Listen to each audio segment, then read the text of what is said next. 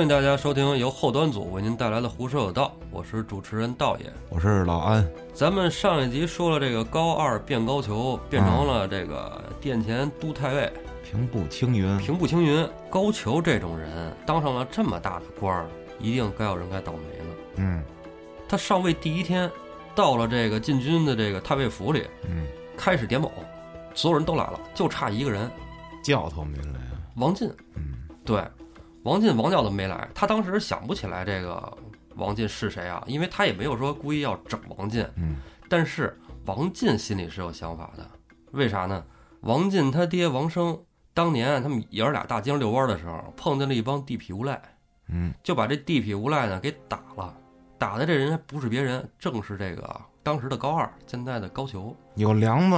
对他，他怕我说我这一上班去，你找我事儿啊，我说你找我事儿 怎么办啊？这得罪不起，就是宁得罪君子，不得罪小人啊。嗯这高二肯定有一小人啊，在家就装病没去。他这一装病没去，反而引起了高俅的注意。就这一个人没来，你要说俩人没仨人没来，他可能就不寻思了。就这一个人没来，他就琢磨这人是谁。仔细一看，王进，哦，你还打过我？是这货，真的哎，这爷俩当时揍我的时候，我今儿得弄，把这仇给报了，今儿得弄你。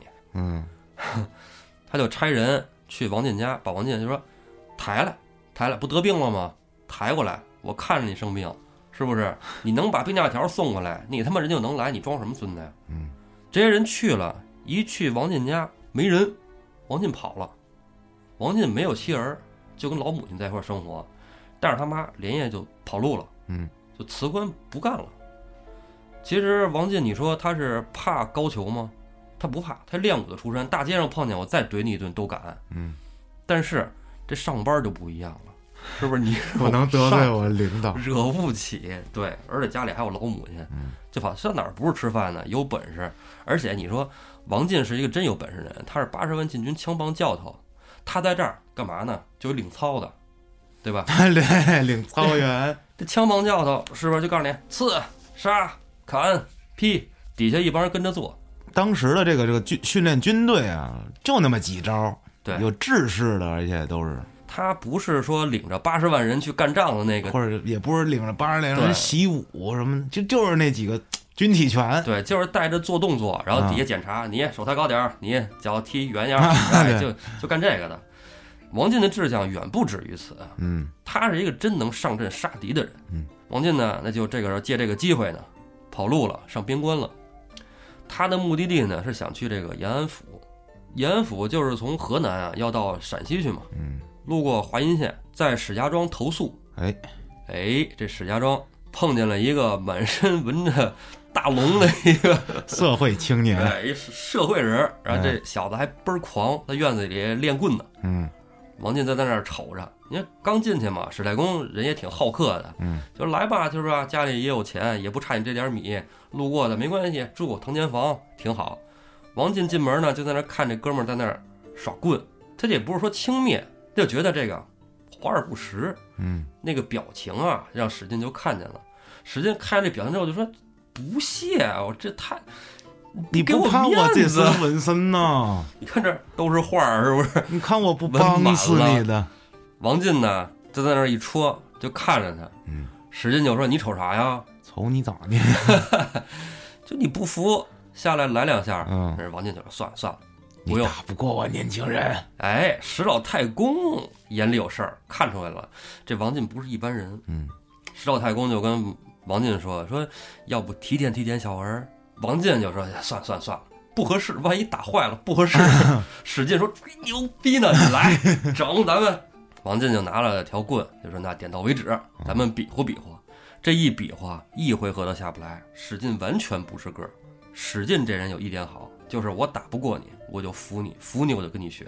当然，最开始他启蒙的师傅打虎将李忠，嗯，他那是一真饭桶，花钱秀腿，对吧？那是一江湖卖艺的、对跑腿的、卖假药的。真正打虎的英雄，绰号都没有叫打虎的。嗯 他整一打虎将，史家呢在当地又是一个大户人家，没人敢惹他。嗯，所以说，他说我练武了，谁跟我来比比？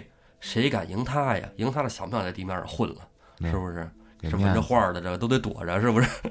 上来这一下没碰着呢，哎呦呦呦呦，就赶紧碎骨头也倒地上了，太牛了！您这内力太深厚了。对对对，就直接哆嗦那种。对，跟王进一比，还真不行。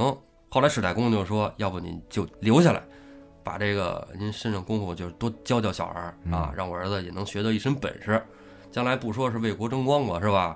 也能算是就是光耀门楣啊。省得跟小混混一块儿混去。”史进呢也喜好练武，后来王进住在这儿呢，就教了史进一些事日。史进的功夫果然大有长进。王进不能老在这儿住着，王进呢还是想上到延安府呢去为国效力。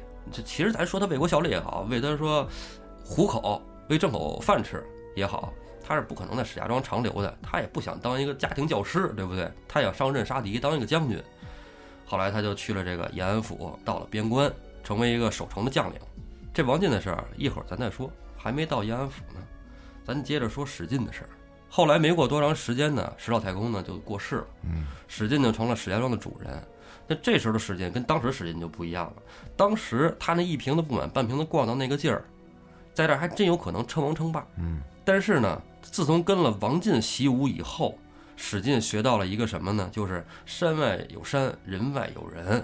还有比我纹身多的，有可能有个石文龙，哎，赶紧补画去。没有啊，当了一名纹身师。哎，他呢成立了一个类似于保安团的那么一个性质，因为当时天下不太平嘛，嗯，尤其是边关这种地方不太平。你要说东京汴梁太平的很，对吧？说这边上有一个少华山，嗯，这少华山上有这个流寇土匪，要过华阴县必经过石家庄嘛，在这地儿呢就是维护一方的安定，嗯，哎，也算是挺好啊。然后呢，无巧不巧的。就正赶上有一天来了一波贼寇，要去华阴县借粮，嗯，还就打到这石家庄这门口来了，就要跟史进刚，我就从这儿走，我就要从这儿去借粮去。这人啊，不是别人，这人正是少华山的那个二代主陈达，跳涧虎，跳涧虎。这少华山上其实陈达出来呀，也是鲁莽。神机军事主武是当时少华山的头把金交椅。神机军事主武情报工作做得非常到位，知道这个史家庄的史大郎不好惹，嗯，要躲开这个史大郎史进，说你绕路到华阴县，陈达不服啊，凭什么我绕城绕着大他呀？家都是社会人，对呀、他不就听说身上纹了点画吗？你是龙，我是虎，咱俩斗一斗。对，咱干他。结果真干不过，啊，这史进要是以前可能还真是差不多一瓶半半瓶子逛呢，这回这史进那可是跟了人学了真功夫了。三下五除二就把陈达给抓起来了，然后那帮喽啰就跑了，跑回山上送信儿去啊。嗯，那喽啰确实你打也没有意义，打不过嘛。只能喊着骂。喽啰回到山上了，就跟神医军主朱武说了，说这个怎么办啊？二代主被抓了，咱是去抢人呢，还是把三代主提成二代主啊？操，那太不仗义了。当时杨春他们想的是，咱得去救二哥啊，得把这个陈达给救回来呀、咱们跟他们拼了，咱带着山上这几百兄弟就下山跟他拼了。你想啊，他们哥仨养着几百人，一天人吃马喂也得不少粮食，对吧？嗯他们耗不起，他们必须得下山去借这个粮。杨春说的也对，但是朱武没采取杨春这种方法。朱武说呀：“你别来硬的，你打得过陈达吗？陈达都打不过史进，你去干嘛去？填炫去啊？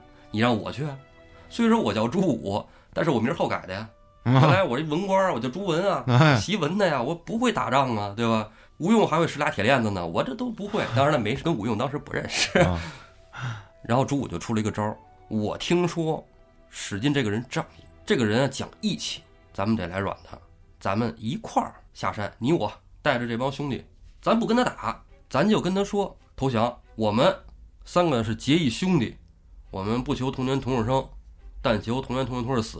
嗯，你要是抓抓一个老二，我们山上也没法过了。既然这样，那你就成全了我们这个三兄弟的这个义，嗯大义。你把我们仨一块儿抓走，也给史大郎记了一个功劳。嗯，他们就真这么去了，事儿也真这么办的。真如神机军师朱武所料，史大郎真就没为难他们，反而觉得这帮哥们儿讲义气，哎，够兄弟，我认了你这帮朋友，就把他们给放走了。这朱五得逞了。哎，要不人聪明的还得用脑子。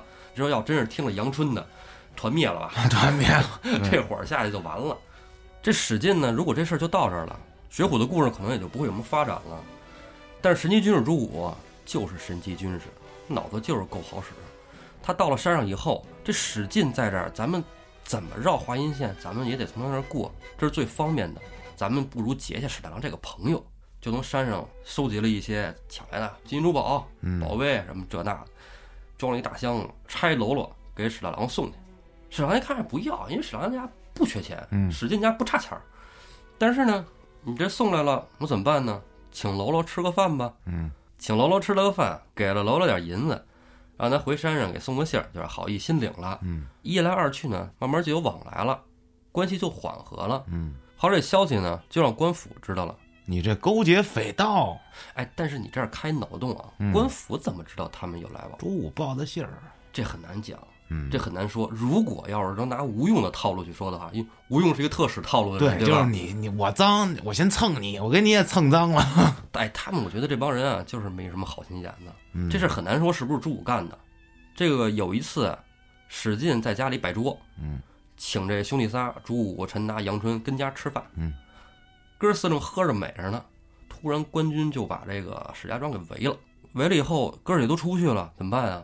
我说把这仨藏起来，我说没人儿，也交代不了，嗯没辙了。史进就说：“既然咱哥儿几个聊得挺痛快的，我也认了你们这哥仨当兄弟，嗯，咱们都是自己家兄弟，咱就不说别的了，我跟你们一块儿上山吧，抄着大棍子出去就跟这哥仨一块儿把官兵稀里糊涂打跑了。你官兵哪是他们的哥儿啊？嗯一下呼噜呼噜全上了山了。史进就上了少华山，史进上了少华山，朱武让他当这个大寨主。嗯，史进其实还是有想法。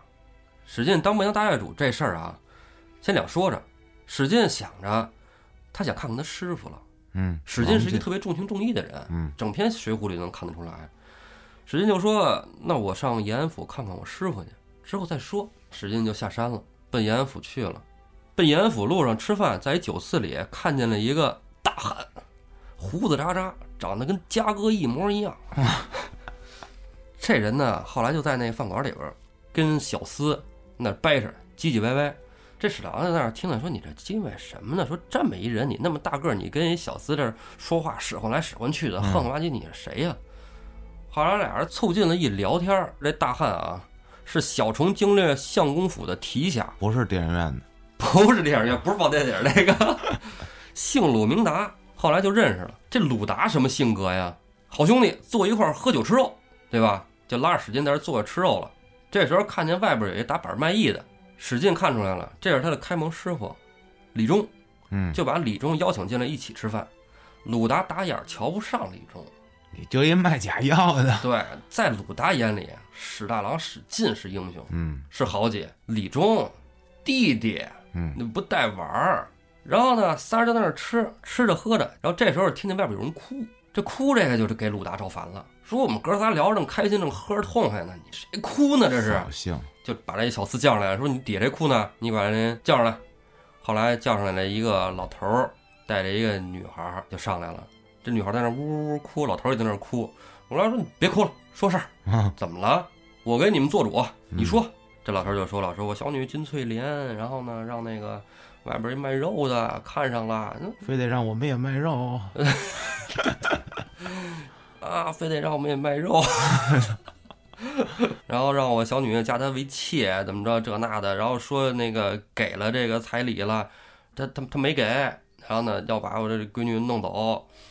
他说那这谁呀？这是浑人。后来就跟史大郎告别了，就说你们先吃着喝着，我去把这事儿平了去。嗯这鲁达这人火爆脾气，火爆到这种程度，这也是史进他没想到的啊。鲁达就去了，这局散了，鲁达就去处理金翠莲那事儿去了。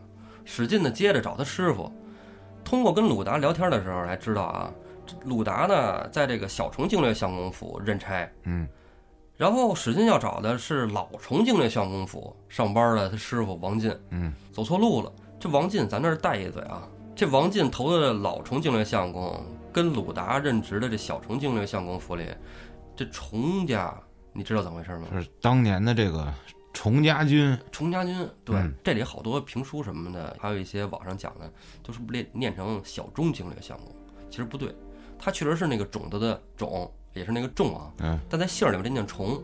崇家军呢，其实一直在守这个宋朝的北方边境。嗯一个是老崇经略相公崇师道，小崇经略相公就是他弟弟崇师忠，嗯这俩一直是守卫边疆的大将。历史中啊，对这个西夏呀、对辽作战那是非常英勇的。嗯，但是在后来这个金兵入侵的时候，王进跟崇师中去解太原之围，但是呢，在中途遇到埋伏，他们俩都战死了。同时，在这个太原战役要解太原之围的将军里，还有一个叫杨志，但是杨志这人啊，半截跑了，让他带援兵过去，他半截跑了。跑了。嗯，他跑了，是不是因为他逃跑导致的王进和崇师忠战死？这事儿也不好说。这杨志这名儿虽然在同一时期，但是不是咱们《水浒》中后文要提到的青面兽？嗯，两说着，因为历史跟小说啊还是不同次元的，嗯，对吧？王进这事儿呢，咱也不展开说，反正最后是战死了，也随着他的心愿为国争光了。咱们接着说这个史进啊，嗯，这史进的历史原型咱也抛一抛。嗯，历史中啊没有史进这个人，但是有一个跟他形象非常相似的人叫史斌。嗯，他呢也是在陕西少华山自立为王，打家劫舍，后来还称帝了。但是呢，他多年啊和金兵作战，其实也算是一个抗金英雄啊。嗯，后来呢，他也屡次的去跟宋军交战，掠夺宋军的物资。嗯，具体有没有欺压百姓的迹象也很难说，因为刚才少华山上那点事儿，咱也说了，他不抢华阴县，他这帮人就饿死。打仗你得支撑，得有人，得有饭吃，对吧？没办法，但是他也挺点儿背的。他在这个跟宋军作战的时候，他两边作战，等于是嗯他自己也声称自己是宋江三十六员里其中一个。但是这个三十六人赞里边还真有史进这人。那咱们在这儿啊，把这个串一下。嗯，宋江第一次投降的时候，里边这个人是不是有史进这个人？可能是有的。宋江第二次起义，史进没跟他走，史进去了少华山，这种可能性也是有的。包括咱们刚才说的那个杨志，杨志在随宋江第一次投降了以后呢，也没跟宋江第二次起义，他呢就成了官军了。嗯，而且那个落跑的杨志啊，还真是一个投降的土匪啊，啊，这很难说是不是跟那宋江三十六人里出来的。这史斌呢，在后来跟宋军作战的时候，碰上了吴阶，你听说过吴阶吧？那是南宋巨牛逼大将，跟岳飞齐名的一个对，大将，守四川他们兄弟家人都是一直在守四川的，非常有名。也算是川滇边境。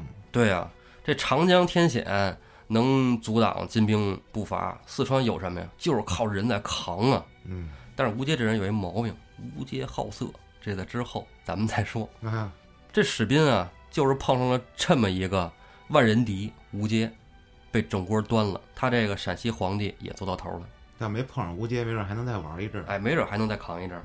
咱们这段就不多说了，接着回来说鲁达。鲁达处理这这妇女的事情去了。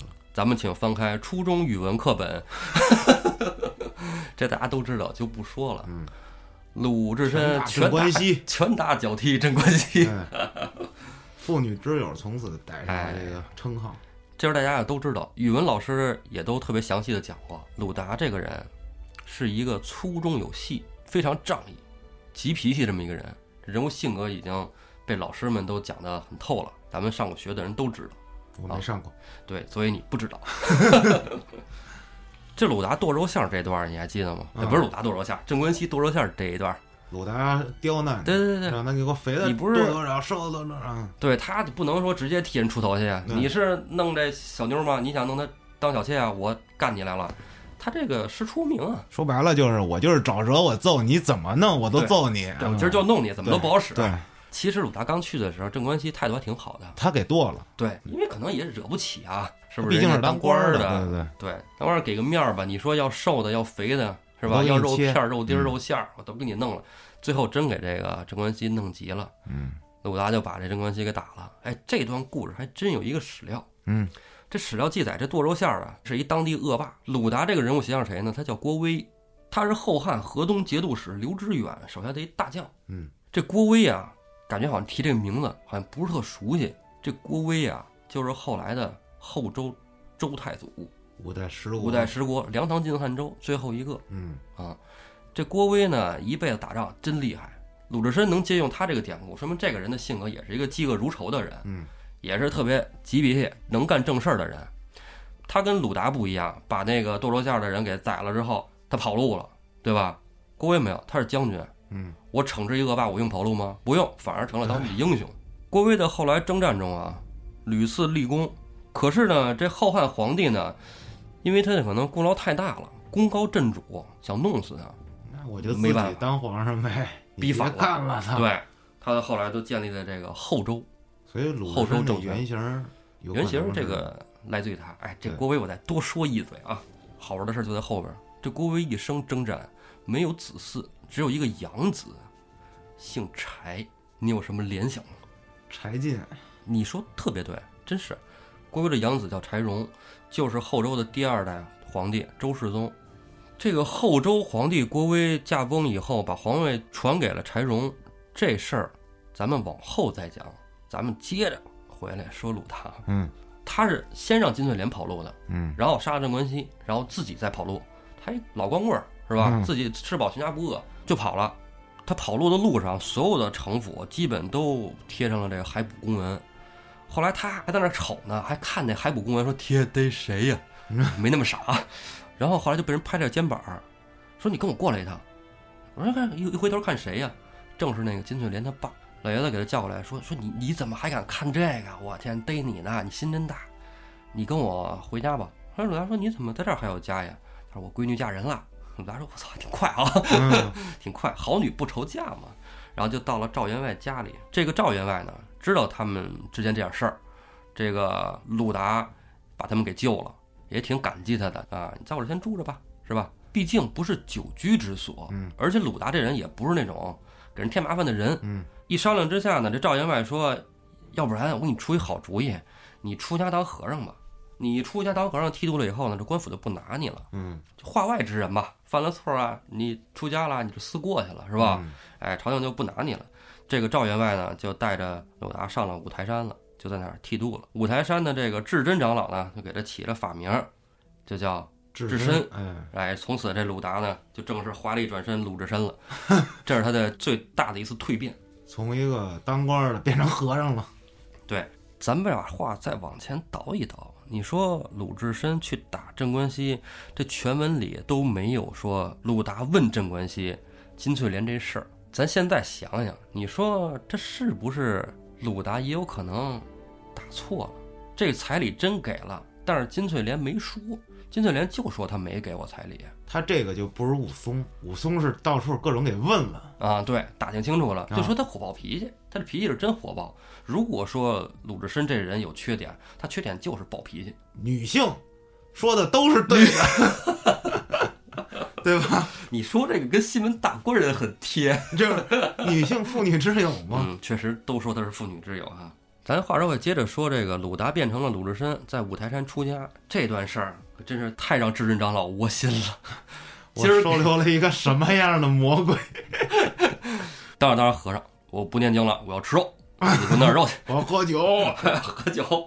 对，香不香？老安你 我是智深。三天不能离了酒，三天不沾酒就难受啊。我估计我要去五台山，我也得被轰下去。砸不砸那韦陀两说着，反正黄小山是肯定的。这鲁智深在这个五台山上把人韦陀像也砸了，嗯，哎，非要跟这个门较劲啊，给门也给摘了，门也给卸了，人给他锁门不让他进，嗯，拦不住啊。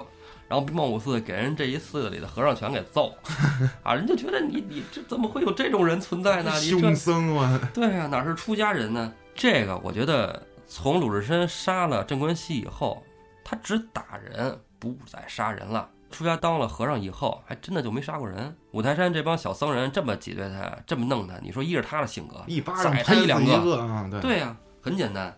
但是没有，他反正揍完了，反正给人胖揍一顿。嗯，智长老师他受不了了，就说别别别，您别跟我这儿待着了，您您这货我们这儿留不起，这庙里盛不下您这尊真佛。你去看菜园子去吧。就给他呀写了封信，打发到东京大相国寺了。嗯，东京大相国寺看菜园子去了，让他去投靠智清长老那儿。智真长老送鲁智深走的时候，给他留下四句话。嗯，这四句话呀，也正应了这鲁智深一生中最重要的四件事儿：遇林而起，遇山而富，遇水而兴，遇江而止。咱就不留扣子啊，咱把这反正《水浒》咱也得要讲的。这遇林而起，这林是谁呀？林冲啊，对，就是林冲。遇山而富呢？二龙山，二龙山打家劫舍开始了哈，遇水而兴呢，水泊梁山啊，遇江而止，就是在钱塘江作画。对，钱塘江，他一生就到那儿是一个终结。嗯当时鲁智深肯定不知道四句话什么意思，嗯他也未必能记得住。然后这鲁智深下了五台山之后呢，找了一铁匠铺，打了一条水磨禅杖。这他拎着铁禅杖呢，他就奔这个东京汴梁城去了。这到了大相国寺呢，这智清长老一看那给他写的信，说这哥们儿可以，差点儿头，五台山差点给平了，怎么还拎一大禅杖啊？哎呦我的妈！你搂着点儿吧。嗯当然，人家是吧，出家之人，人家非常清高，人家文字也不能像咱们说的这么没溜儿哈。对，就说要磨练他的心性，他太燥，不要那么燥，别老听穷客，是不是？太燥了，去挑挑粪，浇浇菜地。三百斤大胖子在干嘛？挑粪呢。对你这禅杖正好扛两桶，一边一个当扁担。让菜园子种种菜，这挑挑粪施肥啊，就挺好，磨磨心性。这刚去这个菜园子的时候，其实鲁智深心里挺窝火的。鲁智深，我这么大能耐是吧？就出家就够窝火的了，不能喝酒，不能吃肉，还得挑粪，在这儿当看着菜园子，看着菜园子来了一帮小痞子，嗯，就说：“哎，菜园子这儿换了一人儿，哎，咱们整整他，逗逗他。”整上那大和尚。哎，然后就想整这个鲁智深，这几人真倒霉，真是挑错了人了，让这鲁智深这顿干的，我，我他妈挑天天挑粪啊，天天种菜正烦呢，你这帮人来了，可是给我解闷儿了，嗯。给这帮人一顿胖揍，这帮人还真就服这鲁智深了，给打服了，嗯，不是你当师傅吧，以后我们就成为你的小弟 啊，你有事儿呢，我们就来帮助你。有一天呢，也是没事儿干，就说，哎，给你们看看我的手段，是吧？我打你那都搂着呢，我要是真想打你，我一拳就能把你打死。啊，信信，师傅最牛逼。然后说，那你光信不行，给你们表演一个啊，就把边上那个大柳树倒拔垂杨柳，直接抱着给薅起来了，这大柳树给拔出来，这哥儿几个都服了。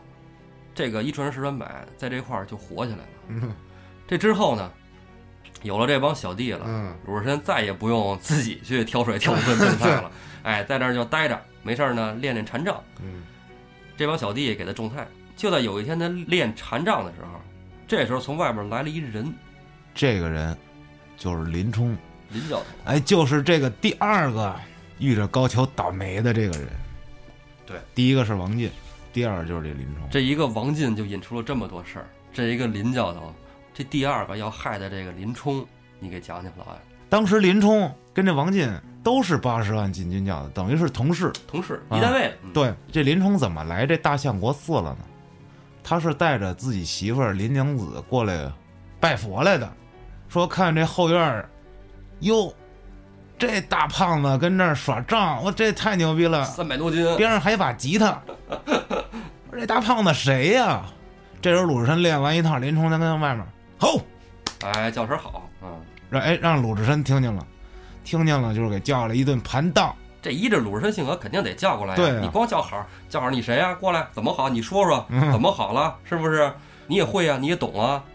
这个林冲啊，八十万禁军枪棒教头嘛，嗯，就从边上拿了根棍子耍了一趟。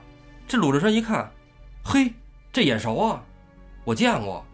说你使的这个是不是林家枪法？你是不是姓林啊？嗯林冲说：“哎，你怎么知道的呀？我就姓林啊，姓林名冲啊。”然后说：“哎，我是你爸，你爸是不是林提辖嗯？”然后林冲说：“嘿，是啊，你怎么认识我爸的呀？哎呀，那咱们是兄弟啊，有缘分啊，缘分使我们走到了一起 啊，我们在这儿粗土为乡，是吧？我们结拜为兄弟吧。”对，英雄惜英雄。林冲一想，这大和尚真有本事啊！这大和尚一看，林冲也真有能耐呀！英雄惜英雄，好汉惜好汉，俩人就在这儿八拜结交了。但是在这个电视剧里头啊，两个版本，一个央视版的，一个这个呃新版的。这央视版的讲的跟导演你讲的差不多，但是这个新版的这个讲不一样，讲的是鲁智深跟那儿练，林冲也来了，但是这个时候，林冲是带着家来的，带着锁链子来的，时间没对上。已经犯了事儿了，哎对以后是吧？这时候鲁智深跑去跟林冲说：“我们是同门师兄弟。”据说这同门师兄弟是怎么来的？鲁智深的师傅是至真长老，对吧？嗯，但是林冲的师傅是谁呢？传说是周同。周同，对啊，武术太多我这周同徒弟可多了。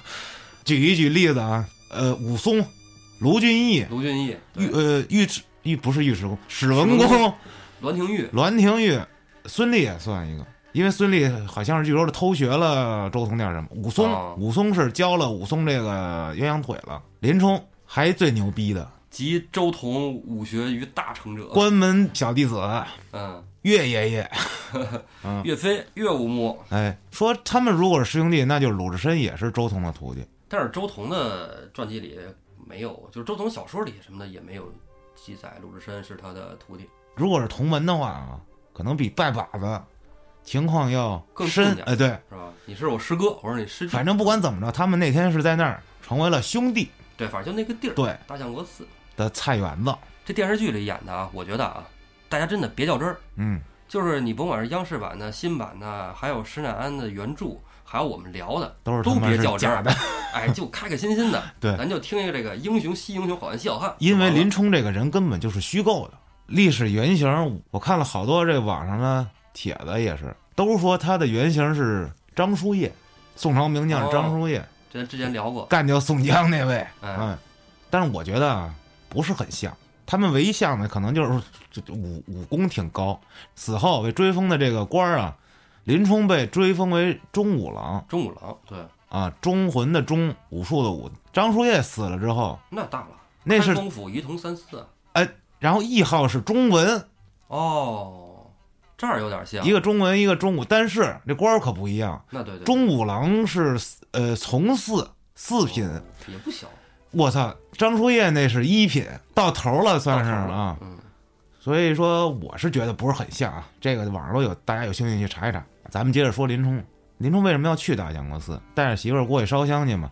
但是有这么一天，说林冲也带着媳妇儿去相国寺，媳妇儿林娘子让高衙内看上了。说这高衙内其实是这高俅他叔伯兄弟他叔的儿子过继给他当儿子的，但是说这高俅有没有后代呢？《宋史》里面记载说有三个儿子，一个叫高炳，一个叫高尧康，还有最后这老三叫高尧辅。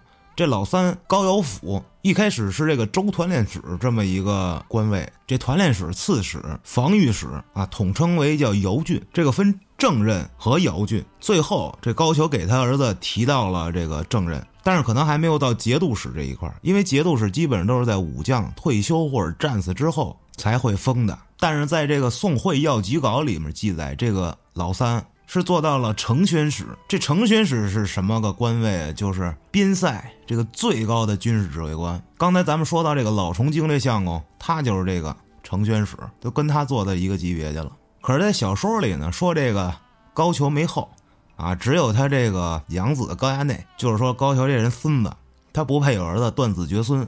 说这高衙内也孙子，不要脸，为了荣华富贵，管自己叔辈哥哥叫爹，说这人性啊太次了，这嘎那什么人啊？真的啊，看着哪个姑娘好，拎回家叮咚五四，就办。噼里啪啦，对吧？就给人轰走了。嗯，他不是为结婚，那东西可真不是东西，跟他那个爹没什么区别。这刚才从边上过，一看这林冲这媳妇儿，好家伙，又狗狗又丢丢，这这可以，这个整着上人，把这个给我弄回家去。然后边上人说他说：“你知道那是谁媳妇儿吗？他边上那老爷们儿，你你不认识？那是八十万禁军教头林冲林教头啊。”高衙内看着那人说了：“禁军教头怎么了？我爹禁军太尉，上，弄他。”这帮人就去了，就开始抢这林娘子。林冲那什么人啊？林冲能怂这个吗？干啊！跟这帮人开始打。后来这高衙内也上去，就你们都起开。这高衙内上去就抓这林娘子，林冲一把就把高衙内给擒住了，就要上拳就打他。后来边上就有人开始喊：“哎呀，林教头，你知道他是谁吗？他是高衙内呀、嗯，林冲当时就没下去这手，忍了。这个也没有必要道这歉。虽说你是我上司的儿子，但是我跟你赔礼道歉不着。嗯，林冲带着林娘子就走了。高衙内一看林冲也没吭声儿，心思就盘算着，哥们儿还有下回呢，你等着。咱这事儿呢，你就寻思啊，依着林冲的能耐，林冲完全可以不忍。嗯林冲把这一帮人，包括高衙内，你再来多少人都撂倒，都是没没问题的。嗯，他不怕这些人，但是他为了糊口，他得忍。小说里边讲啊，这林娘子的父亲张教头跟林冲他们生活在一起。嗯林冲啊，虽然不是入赘，但是也得看娘家脸色嗯啊。他首先工作不能丢，我是进军教头，说出去咱说是一个基层公务员，但是呢，说出去好听，对对吧？你现在也是啊，你是一个基层公务员，你虽说可能工资不高，但是你这个说出去名声，让娘家人也好看，对对吧？林冲必须得忍下这口气，他只不过嘱咐自己媳妇儿少出门儿，哎，咱们别惹他，就完了口罩戴口罩，消消毒。对，咱们就别让他再盯上咱们就完了，就算了，忍了，当做没发生。嗯，你越当做没发生的事儿，这欺负你的人就越猖狂。对，就刚刚那回去就跟他这干爹高俅说了，高俅其实没管，就这种小事儿，高俅不上心。嗯，对于林冲的死活，林冲媳妇儿的死活都是小事儿，他也不去管。但是呢，架不住拍马屁的这么一个叫陆谦的人，那这陆谦陆虞侯啊，这人其实特不是东西。嗯，林冲其实帮了他挺多的，在他这个刚上任啊什么的，什么都不懂，五迷三道的时候，林冲帮了他。但是陆谦这人就属于那种，我就是想攀高枝，我就是想往上爬那人。朋友什么的可以对，要，没有朋友，他心里没有朋友。贱人。这个人的心态也特别好理解。你现在来说的话，一朝天子一朝臣，现在咱们空降一领导来，嗯，对吧？我这个领导谁先拍我好的，谁将来就吃香。这陆虞侯啊，就拍这高俅去了。他是溜须拍马的行家，碰上了溜须拍马的行家，嗯，这也是英雄新英雄（括号 带引号的啊）。这高俅也会拍马屁啊，碰见陆谦这样的，高俅肯定喜欢。高俅就是会替徽宗办事儿嘛。这陆虞侯呢，就替高俅办事儿。这事儿陆谦知道，陆谦这这事儿我来呀，这我能给你办啊。我给你想辙呀。对呀、我跟林冲是朋友啊，妈这人多孙子。嗯，然后呢，他就约林冲吃饭，他们俩都串通好了，我跟他吃饭，出去外边喝酒去。嗯，然后趁喝酒的功夫，你上去就得着了。林冲不知道这些弯弯绕啊，兄弟啊，喝酒走，出去喝去吧。这陆虞侯呢，跟林冲酒楼里喝酒，家里就出这事儿了。家里那小丫鬟跑出来了，找到酒楼去，说这个家里边来了一帮坏人，就是上次那高衙内。林冲马上就受不了了，就赶紧说别吃了，别喝了，赶紧就走了，乒乓了五次就回家了。他回家就看这高衙内正下手，但还没得着呢。林冲赶紧就给拉开了。这件事儿啊，林冲去之前已经轰动街里街坊了。这时候呢，一个人也得到信儿了，就是鲁智深。鲁智深带着他那二十来个兄弟小弟就跑来了，跑来了说这林教头家出事儿了，来了一帮匪人。后来呢，林冲把这高衙内赶走了，下来之后看见鲁智深了，就说这事儿，说这个林冲怎么回事啊？你这家里出事儿了？林冲说没没没有，没事儿没事儿没事儿。鲁智深性格眼里不揉沙子呀，什么没事儿啊？说我都听说了，我从大运公司那会儿听说你们家出事儿了，赶紧带人过来了，怎么着？谁呀？弄他！林冲就说说，哎，这个呀，是我这个上司的孩子，在我们家惹点事儿。鲁智深也不傻，就这点事儿传的，其实他心里也明镜儿。人不说，咱就别问了，让回去就回去吧。但是回去之后，鲁智深也心里窝着火，就跟林冲说：“兄弟，这事儿要不然我给你办。”林冲当时我觉得他还是不敢得罪高太尉，他就想着多一事不如少一事儿，我这班儿还得上。对，，还得上班呢，算了算了，这鲁智深不能再说什么了。嗯，对吧？既然兄弟不想惹这样的事儿，我就不跟你这儿多叨逼了，带人就走了。林冲呢，心里就已经开始设防了，但是他还是没有猜到这事儿跟陆谦有关。对，林冲真是一实在一人，然后陆谦就继续害他呗，然后就出现了让林冲带刀。白虎堂。对，高俅这个时候你说带刀进来这事儿，就不用再什么串台词了，什么一会儿来了个人拿着刀进来，您呢，您的侍卫把他给围了，这高俅太明细了，很明了的就把林冲给下狱了。想办你还怎么不能办你啊？对啊，依着高俅的风格啊，是肯定不能让林冲活着从这牢里出来的，就想给这林冲弄死。但是在这个开封府啊，跟这个张教头啊，就是他老丈杆子，林冲的丈杆子，有点面子，再加上这些街坊们说这些缘由，开封府呢也不太好办，就给林冲判了一个刺配沧州。林冲呢就走了。这送林冲的这俩人呢，董超、薛霸，这俩人呢其实是受了这个高俅指使，在路上就给弄路上就弄死他。对，然后呢，他出了东京城，在一小客栈里边，就觉得这地儿差不多了，就可以该给林冲弄死了。在小客栈里边呢，就烫了壶开水，要给林冲烫脚。林冲也不知道这里边水是开水，对吧？反正冒着烟儿呢，就觉得还挺好的。这俩人装的，装的这一路对林冲都还行，林冲就没什么戒心，直接把林冲脚给摁到这水里之后，发现是开水，但那时候已经晚了。嗯，这开水烫脚，直接就大燎泡啊，对吧？因为大大燎泡，这这这你们这干嘛呢？这是怎么回事啊？第二天呢，要让林冲穿这个新草鞋。扎脚。对，咱不说草鞋，咱就是说买双新的球鞋，你买双新的穿，头天脚也不舒服。你穿什么脚上燎泡都不舒服。对你穿新鞋都不舒服，何况还是一草鞋，何况还是一个烫了的脚，穿这个草鞋，那肯定大血泡就磨破了，就走不了路了。走不了路，这董超学霸呢就说：“你看，咱要不然在这儿歇会儿吧。但是歇会儿你要跑了怎么办啊？我给你绑树上，嗯，行吗？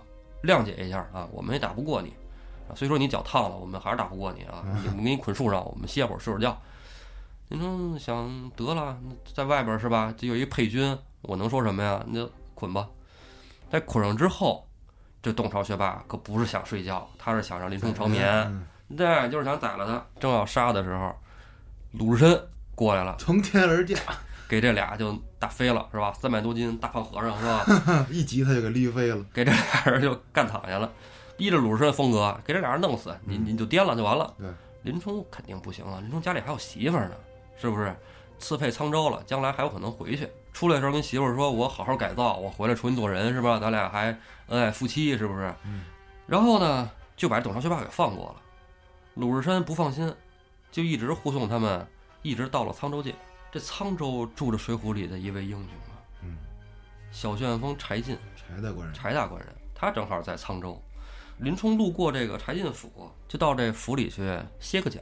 柴进呢，一听这人可是八十万禁军教头林冲，柴进这人可喜欢英雄，就喜欢好汉。江湖人啊，对啊那，就相当于现在的这个社会大哥。对，仗义疏财呀、嗯，这《水浒传》里边仗义疏财的人可多。宋江也是，宋江也是，呼保义、宋江嗯及时雨，及时雨怎么及时雨？别人有难了，他马上伸出援手，他能伸出啥援手啊？给钱。使钱。嗯，对，但是使钱还真没有柴进大方，而且柴进啊，还算是皇亲国戚的后裔，对，但他不是这本朝，他是在前朝的。这柴进的身世啊，咱们啊留一扣，回头再讲。嗯，林冲进了柴进这庄上，柴进呢以礼相迎，这惹怒了边上一人。这边上站着一个洪教头，也是使枪弄棒的，觉得哎，这柴大官人平时对我挺好，怎么对着林冲哎更好了？他就有点吃醋嫉妒了。嗯，这洪教头就说：“说你这贼配军是吧？你怎么着？你会两下子？然后来了，咱俩比划比划。他要知道林冲是八十万枪棒教头，估计也也也就不会跟他去对，磕了，对吧？林冲一开始不想打，嗯，实在这洪教头就是挑唆的不行，其人特甚。对，然后呢，林冲就给他胖揍一顿啊，一顿跪。这洪教头就灰溜溜就走了。这柴进呢，就更喜欢这林冲了。柴进也是寻思着林冲，你别去老城营了，你就颠了就完了。嗯，这俩人我给你使钱打发了。林冲说不是那事儿，是吧？这太尉高俅这事儿跟柴进就一说，柴进寻思林冲既然你也这么说了，那这么着你就上牢城营去吧。但是牢城营里边有沙一棒啊，你这沙一棒没准都扛不过去。嗯，这么着，我给你写封信，我跟那儿这个沧州牢城营的这个牢头儿有点面子，你带着我信，带点银子，你让让你装个病，这事儿就能接过去。林冲听了柴进呢，就去了，在那儿装病，其实让人也看出来了。后来人家想着就是算了，给柴大官人一面子，就不弄你了，还给林冲安排了一好差事，看草料场去。嗯，这个其实相当于是一库管呗，这也没什么事儿，往这一待就睡觉。然后呢，该有进料的来，做个记录。取料的，对，就登个记啥的，估计也挺轻省的一活儿，嗯也挺好。林冲呢，在那儿过得也挺滋，每天就打点酒，在那儿待着，没事儿呢，再练练枪棒功夫。这时候呢，有一天下大雪，给他这个睡觉那个棚子给压塌了。嗯，你想那环境肯定也是不是特好的嘛，对，压塌了。林冲没地儿待呢，就跑到边上一个庙，就是那山神庙，正睡睡着睡着觉呢，看外边怎么红了，下雪白的呀，怎么红了呢？歌场发红。草料场着了，着火了。林冲想，我操，我就看草料场呢，这草料场着了怎么办啊？我赶紧往回跑，就兵王五色，就是收拾东西，赶紧往回跑回去。他回去还没到草料场呢，看草料场边上站几个人，在那儿挺高兴，在那儿还聊呢。这林冲在这儿烧死了，咱回去就跟太尉能交差了。定睛一瞧，陆谦这孙子一直追着害林冲，害到这儿来了。嗯，这陆谦带人把这草场给烧了，还在那儿说，就把这高衙内那事儿给说了。这高衙内啊，哎呀，你说就想得着这林娘子，到了没得着，林娘子上吊自杀了。你说这事儿弄的，哎呀，白折腾一圈儿，是吧？林冲对我还算是有恩，算是兄弟对不起他吧。林冲听见这话，林冲其实他不怕发配，他不怕这不怕那，他就怕这家没了。就怕这家没了。林冲是一个想着过着安安稳稳日子的一个人，嗯想当个普通人。要不他早踹撂跑了，我操！对呀、早这就不会有这些后些事儿了。但是这一刻，这个林冲啊，从一开始就积攒这个愤怒值，这愤怒值一点一点积攒。林冲是一个很沉得住气的人，到这一刻，他终于沉不住气，爆发了，最后的希望没有了。对，媳妇儿死了。家没了嗯，也回不去了。就是他想回东京，他还是有个家呀。这时候他寻思这家没了，我操，都得死，就一股脑的把这帮人全杀了，陆谦还有陆谦的随从们，普普普，嗯，一顿宰。宰完之后，林冲当时心里，我觉得是百感交集的。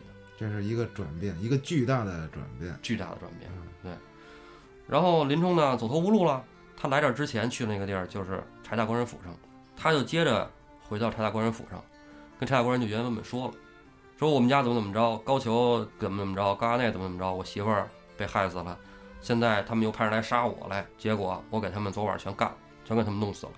说实话，柴进其实不怕事儿，有丹书铁卷啊，嗯，对吧？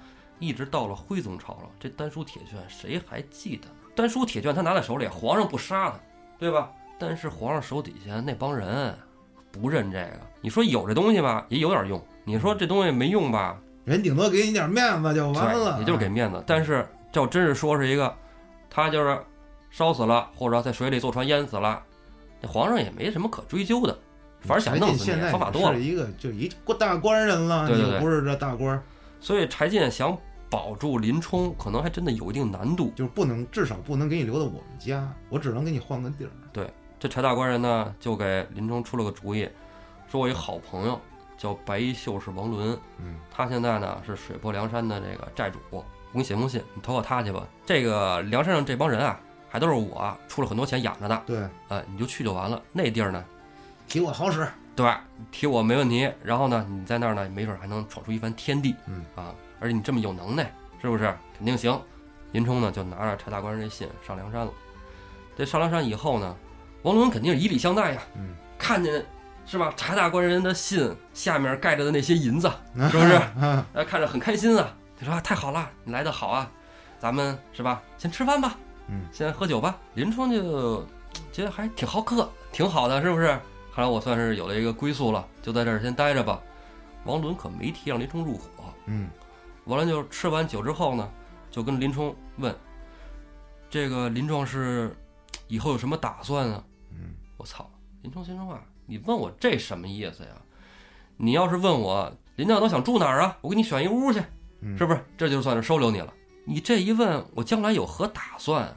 我我是来投靠你的呀，你的打算就是我的 打算啊。信来的。对呀、那这有 offer 啊，对不对啊？这你去面试去，HR 问你，你以后有什么打算啊？那肯定是问你，你入职以后你准备想怎么做呀？对对不对？人不能问你，你之后想去哪儿面试啊？王伦这么一说，林冲心里就有点含糊了。林冲说：“这是不想留我呀。”林冲就说：“也没有再做打算。”王伦也没说什么，先留下吧。嗯，这留下几天之后，王伦就不给林冲好脸看。其实你说这王伦，你知道林冲已经走投无路了，他在山上这待着，你说你给他个位置不好吗？你就不怕他天天你不给他好脸，他天天把你逮了吗？他其实怕的应该就是林冲把他给剃了，所以他巴不得林冲赶紧走。对他底下没人啊，这王伦、杜谦、宋万、朱贵，这仨我操！这前两个先聊聊这杜谦、宋万，一个摸着天儿，一个云里金刚，这外号太狂了，对吧？两大废物，大废物点心，个儿高，长得猛，啥也不会，站在站在两边好看。我这中间一小秀在边上，你看我这俩大兄弟，怕不怕？对不对？往中间一站是吧？对成为一个凹字形是吧？对这个朱贵比他们俩强点儿，他不弟弟还一朱富吗？啊他们俩在后面可起上大作用了，对，开饭他们是哪路？反正东南西北四路酒店是吧？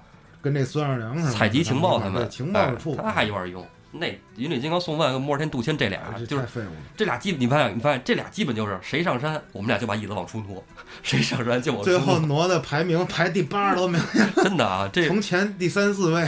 也就是进了一百零八个人。嗯这要进的再多点儿，这哥俩就水泊外边水里泡了。这林冲上山之后受到待遇非常不公啊，但林冲这个人忍耐力极强，他现在的这个愤怒值清零了，就在这凑合活着。然后这王伦有一天就跟林冲说：“说您这个上山，你知不知道有规矩？